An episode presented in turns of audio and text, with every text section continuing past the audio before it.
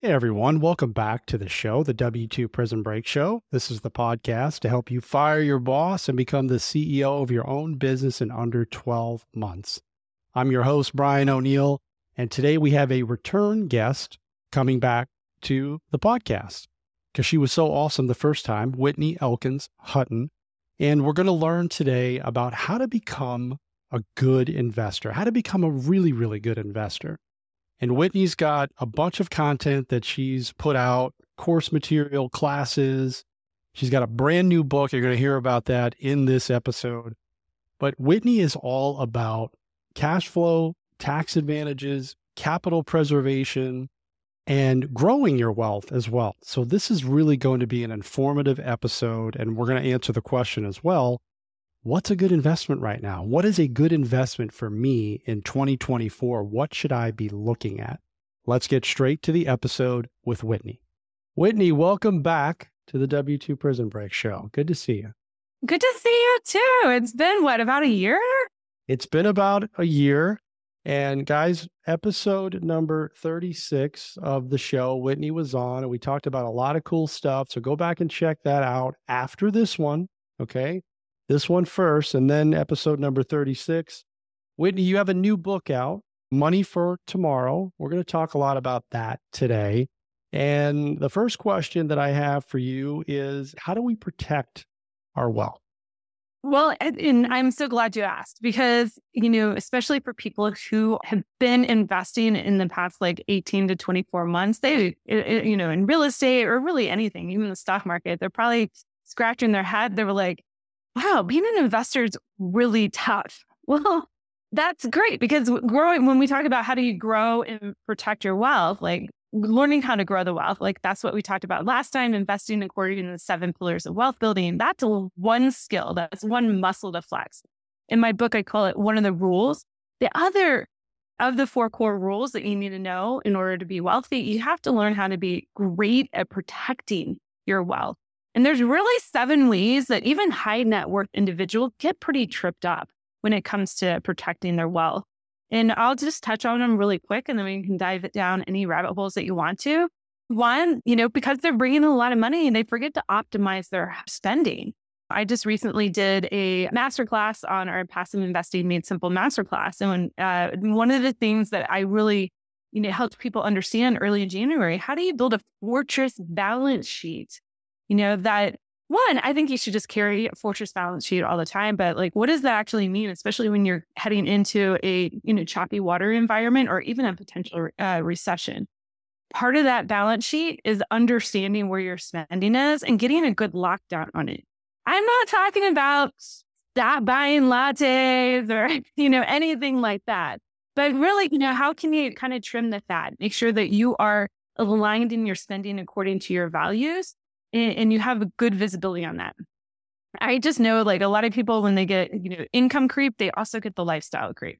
Totally. Uh, absolutely. You know, and part of that fortress balance sheet too is under kind of building your financial moat, making sure you've got your defenses set up, right? Like, you know, you go back to the medieval times, you know, you had castles and you had these like watery moats around there those were defensive as well as offensive strategies, mm. okay, to protect the city, the castle in there, and all the people that live there. And also, it was also good at launching an offensive strike, you know, outward as well. How do you build that financial moat for yourself? Making sure that you have all of your reserves set aside personally for your business. And that that number differs for everybody. Okay. We always talk, you always hear it talked about Dave Ramsey and stuff like that. Like you know, have an emergency fund. Like for me, my emergency fund could be very different than your emergency fund. Maybe you're okay with three to six months. For me, I like nine to 12 months because I personally, I just want to sleep really well at night. Okay. Does that create a little bit of drag in my portfolio?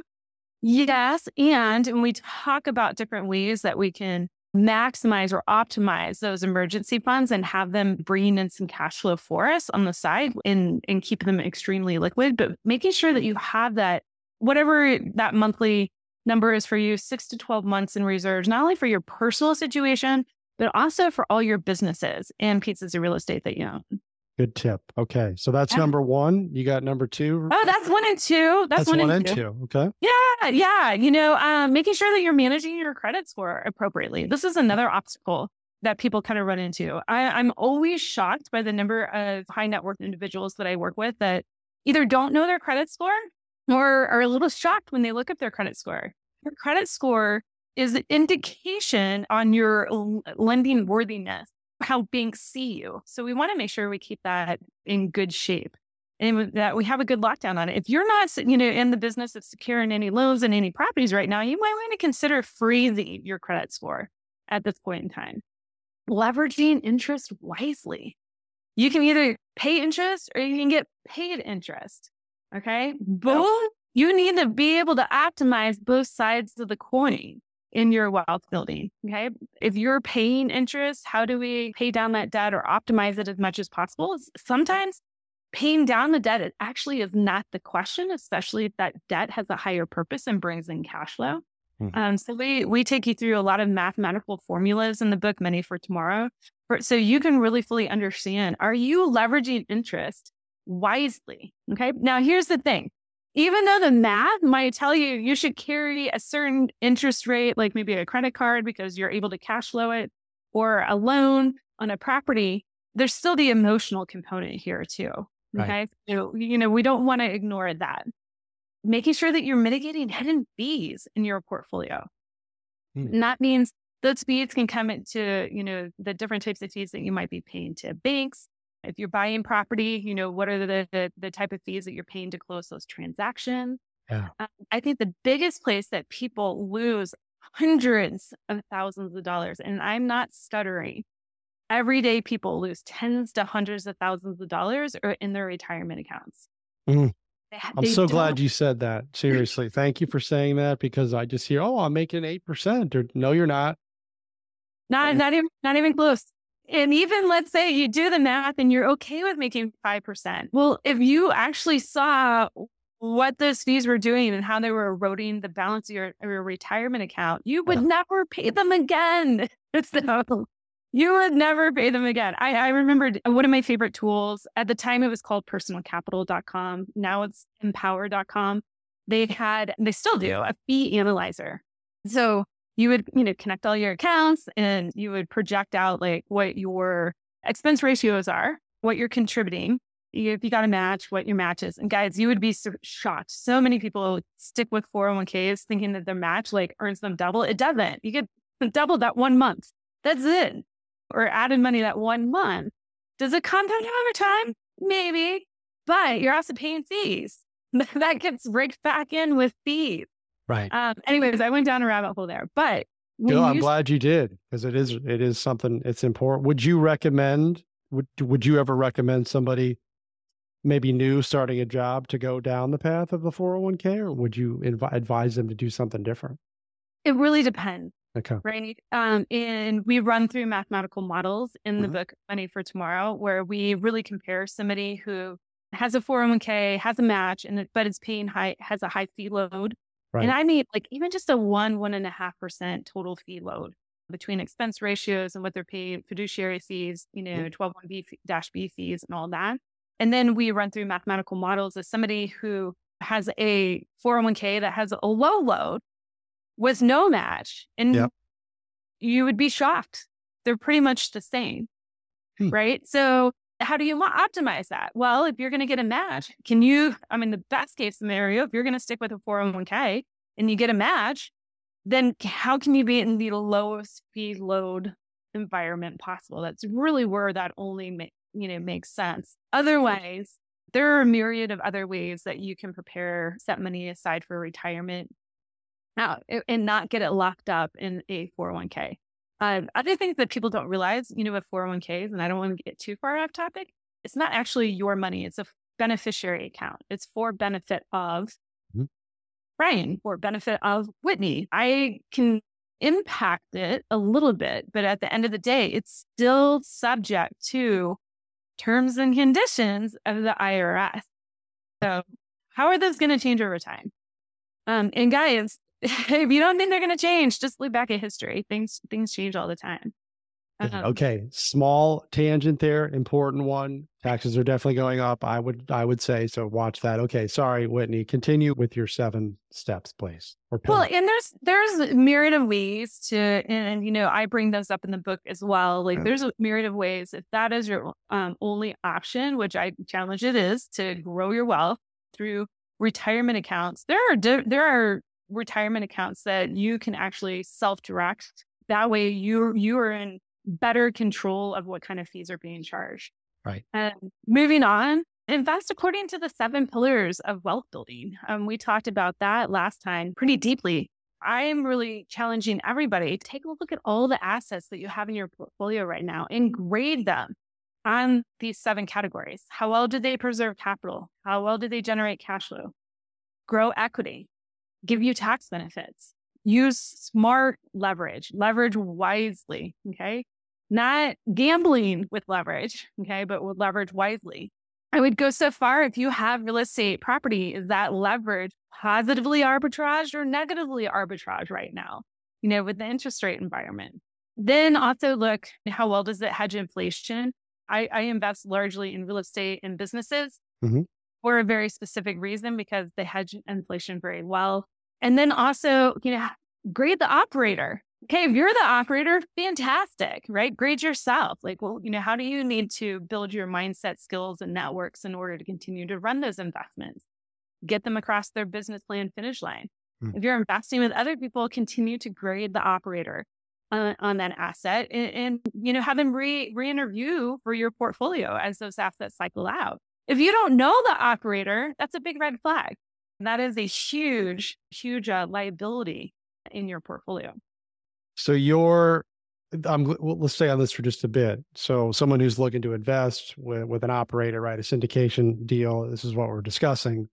Maybe you have some tips, right? Like how to, uh, you said grade. How do I grade somebody? And then one of the things that just jumped off is like, make sure you know the person, right? You don't want to be doing this with strangers. So maybe you could talk for a few minutes on how you, how someone who's never done this before would go about partnering with somebody or investing in somebody because again there's a lot of different options out there and a lot of people just don't do it because they don't they don't know what to look for. Oh, absolutely. Okay.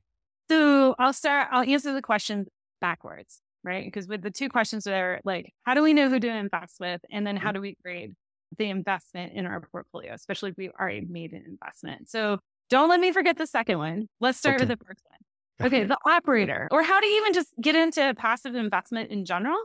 I'm going to go through this really fast. I have tons of education in passive investing made simple masterclass specifically on that. If anybody's looking for them, look for the Boot Camp Skills series.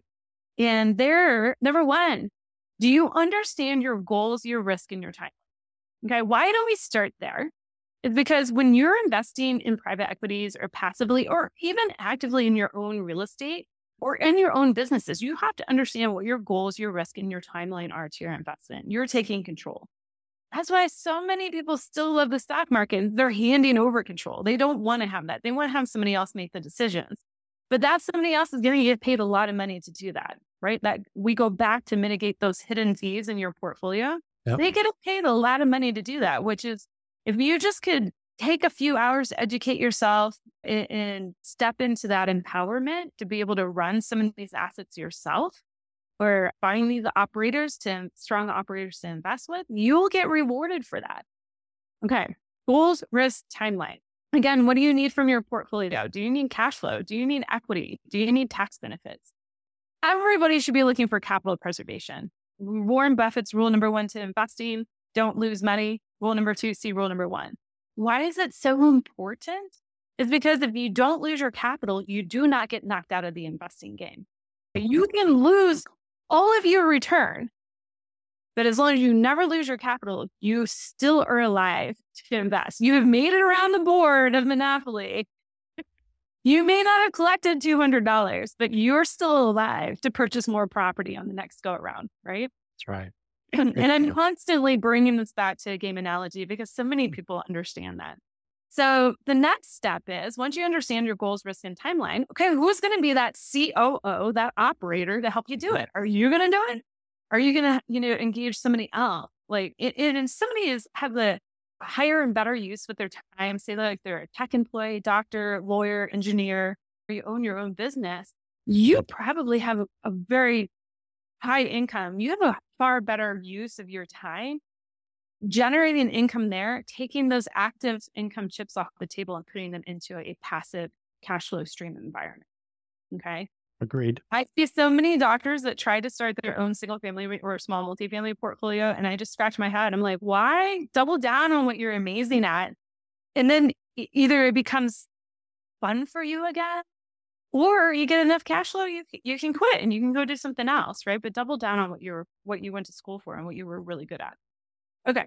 So that is really important that you understand those things, what you mm-hmm. need, because now you can start sourcing operators that align with what you need from your portfolio.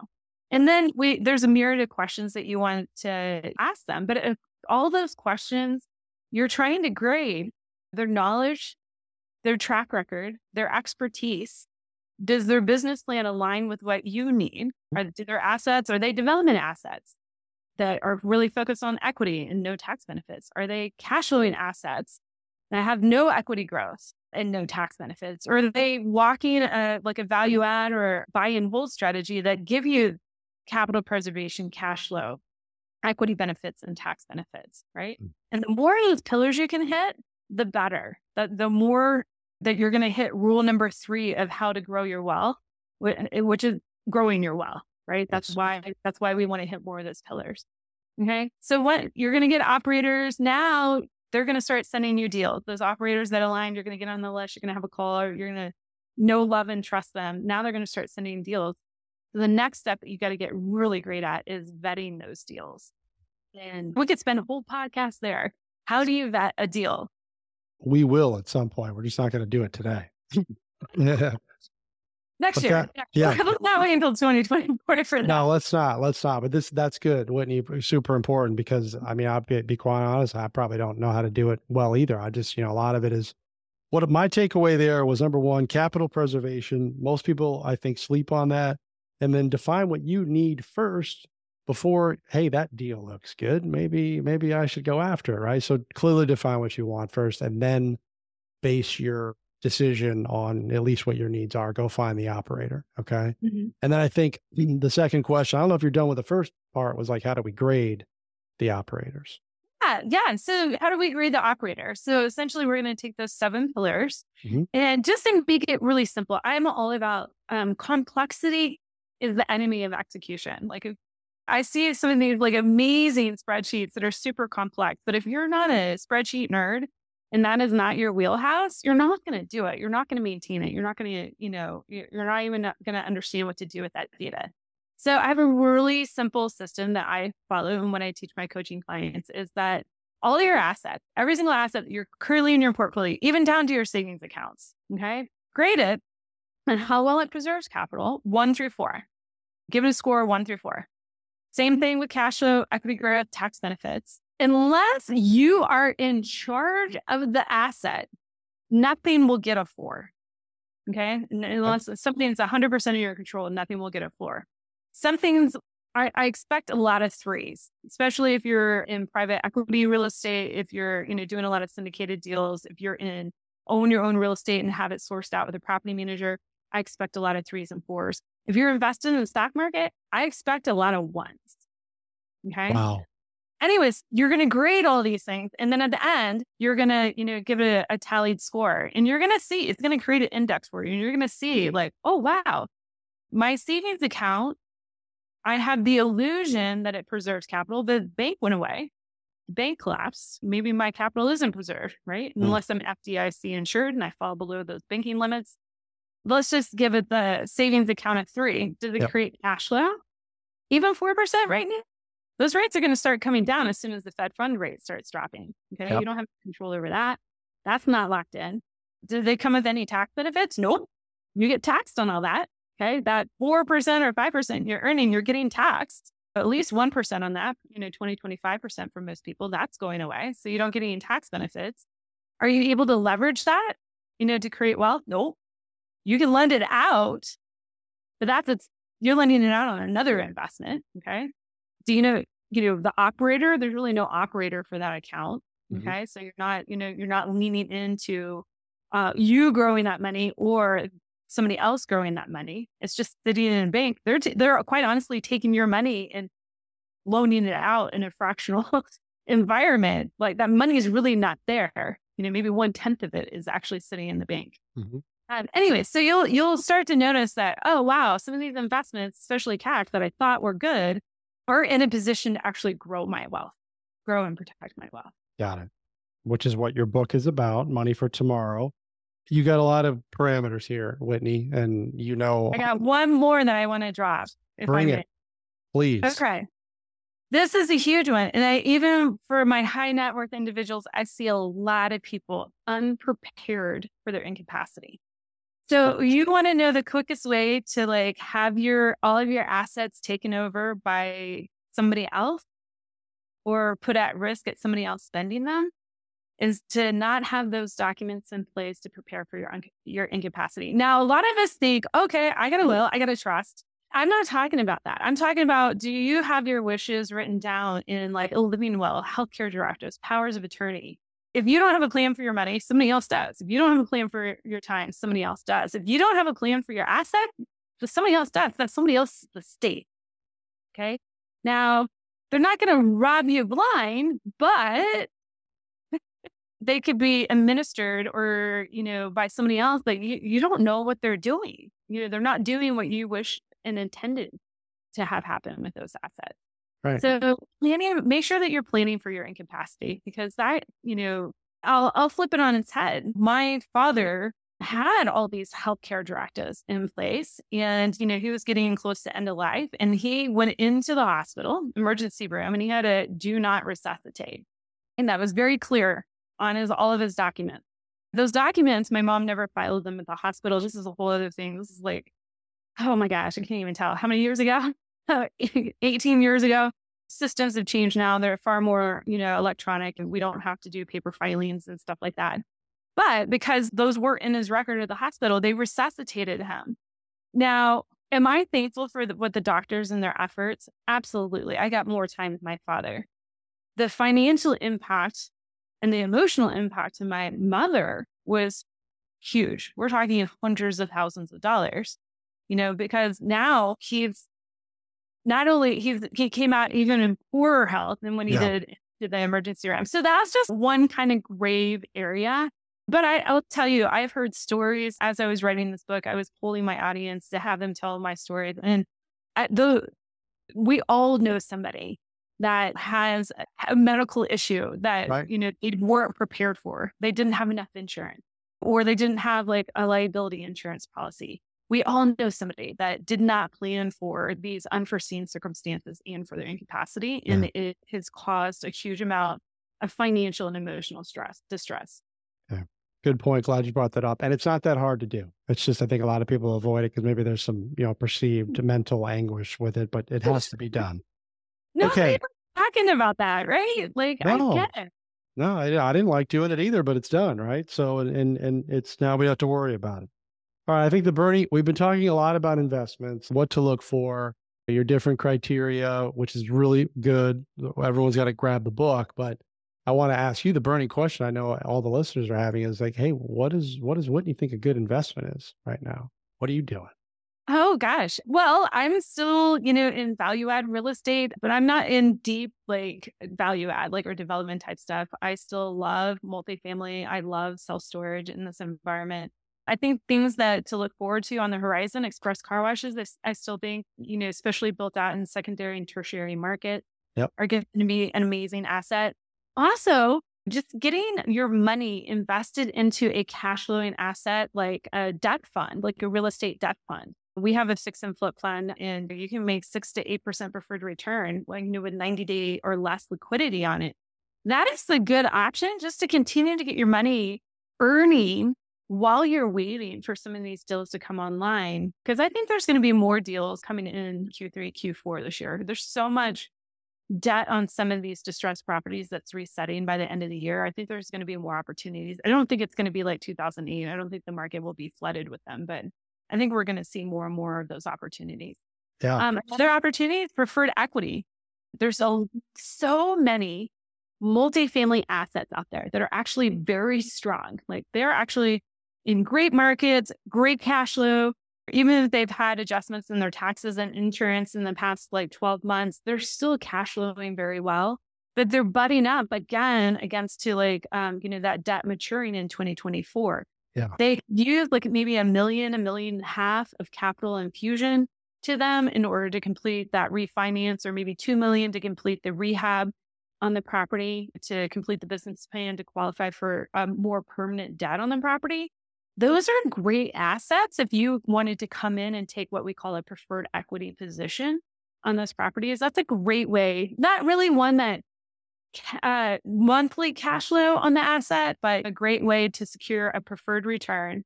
Also, take advantage of some equity growth, a little bit of tax benefits, and you know, quite frankly, preserve your capital because you're coming right in behind that senior debt on the property. Yeah, I was going to say that probably checks box number one for you: capital preservation. Okay, good share. You mentioned uh, you went over it when you were talking about real estate, but you said uh, something about buying businesses or, or investing in businesses. Is that something that's on your radar and something you want to talk about? Yeah, well, we've been, you know, at passiveinvesting.com, we've been investing in businesses for a few years now, actually in the express car wash market. Got it. And, you know, to some extent, like self storage, I mean, self storage is a commercial real estate business itself.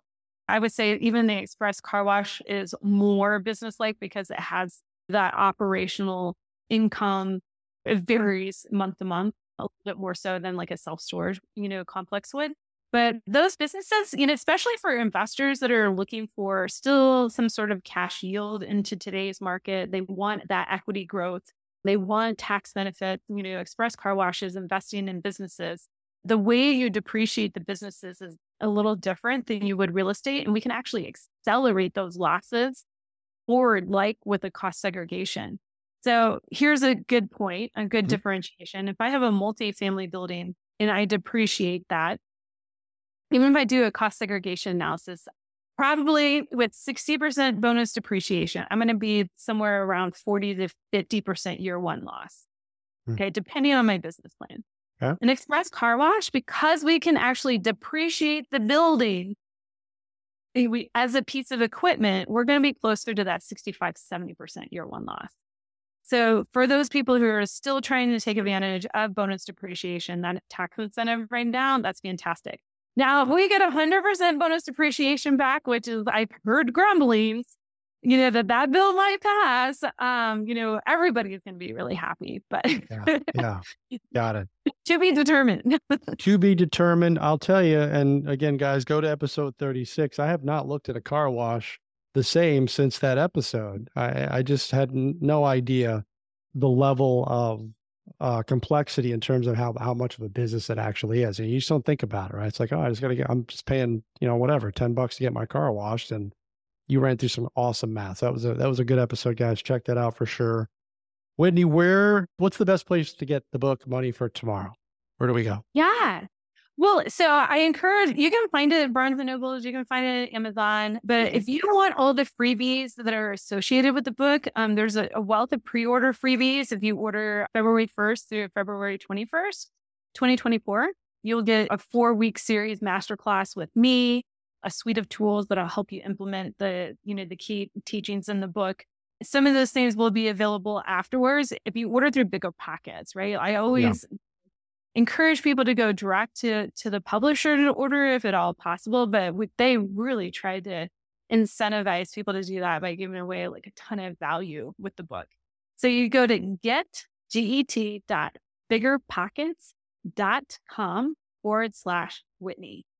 Okay, excellent. Guys, that will be in the show notes. You'll be able to go right to that. I look forward to having you on to, we're going to vet a deal. That's going to be awesome. Um, but before we wrap up here, Whitney, as always, you're amazing. Anything that you want to leave us with that I didn't ask you, or maybe you have a, a, a quote or a final thought? I mean, give us your best stuff. I think 2024 is going to be a year of opportunity. And they may not be like knocking down your door right now, but this is an amazing time to get yourself in the best fortified financial position. So when those opportunities hit, you can take advantage of them. This is a great time to do some amazing work. So check out Money for Tomorrow. Yeah, beautiful. And uh, that's a great final thought because, you know, I think a lot of people that aren't in it don't feel similarly, but I 100% agree with you. We, we have a lot of opportunity in 2024. Just got to look for it. Thanks, Whitney. I appreciate you. Look forward to having you on. Everyone, make it an excellent day.